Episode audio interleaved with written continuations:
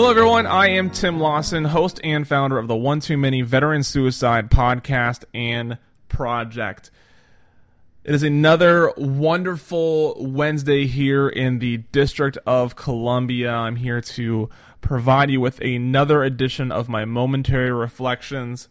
This week, sort of touching on sort of the epitome of these momentary reflections when uh, when I get to really reflect on what's happening with my emotional and mental health and my constant uh, ponder of suicidal behavior and the veteran space, etc. And this week, I sort of touch on uh, what has happened now that I've been this honest and this transparent in uh, through these momentary reflections, through the Q and A.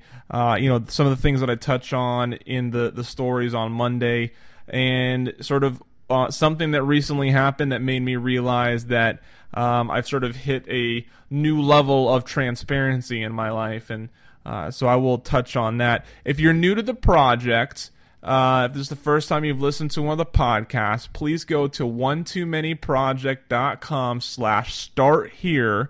That's O N E, the number two, manyproject.com slash start here.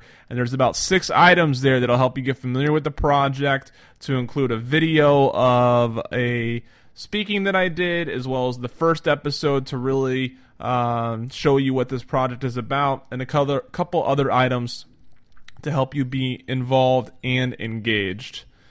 Here's episode 33 The Reality of Transparency. I read your post the other day. I hear that often now. Usually gets followed up with, I thought it was good, or I'm impressed, or I think it's so important that you're doing this. Sometimes people are referring to one of the stories that are shared on Monday. Usually, though, they comment on the discovery of momentary reflections. Episode one was easy for me. It was just another story. It was a time in my past that I'm willing to talk about. Those moments in history that can make us feel vulnerable become liberating once we share it with someone we trust. I trust all of you, and I want you to be able to trust me. A few weeks after the project started, I began writing these short essays. It is my way of getting more material out there and allowing myself a time to process my feelings on this subject. It has forced me to become more transparent with everyday life. When I write and record these posts each Wednesday, I hit publish and send it into cyberspace. My girlfriend will comment on it when we chat, or a friend will Facebook message me with their thoughts. Those interactions never faze me since this is stuff that I would talk with my friends about anyhow. Then someone I don't know very well told me that they read my most recent posts. The post was about recognizing my funk. In it, I talked about having a hard time with my emotions on Sunday and Monday. That person talking to me is someone that I encounter each Monday. And now they know. Now they know my mental and emotional health is not just a story from several years ago, but it's a part of my life right now.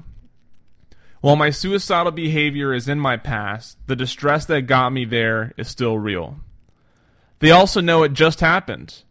When they spoke with me on that Monday, it was right there. They didn't know, but now they do. I'm following your posts now means I'm aware of your struggles. I follow the challenges and difficulties you are facing. Each time I see you, I'll be reminded of what you've shared, which is great. It's great because nothing has changed. Six months ago, no one really knew about my story, and very few people knew about my daily pursuit of peace and gratitude. And now, anyone who follows this project knows. No one treats me any differently. No one shows me sympathy or pity. No one walks on eggshells around me or apologizes when they talk about certain topics. Most of all, no one tells me that they're shocked, surprised, disappointed, or staggered. Probably because they get it maybe because they feel the same way, or they could even be relieved that this conversation is occurring. Instead, I get their embrace and encouragement.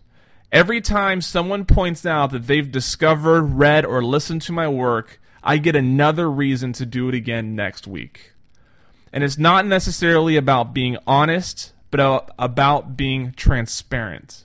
Honesty is your response to someone challenging the truth, while transparency, for me, is about challenging myself to be truthful when it's not required. Thank you for listening. If you have a question, please go to the website and ask it one too many slash ask and I'll take care of it on this week's Q&A. I'll see you then.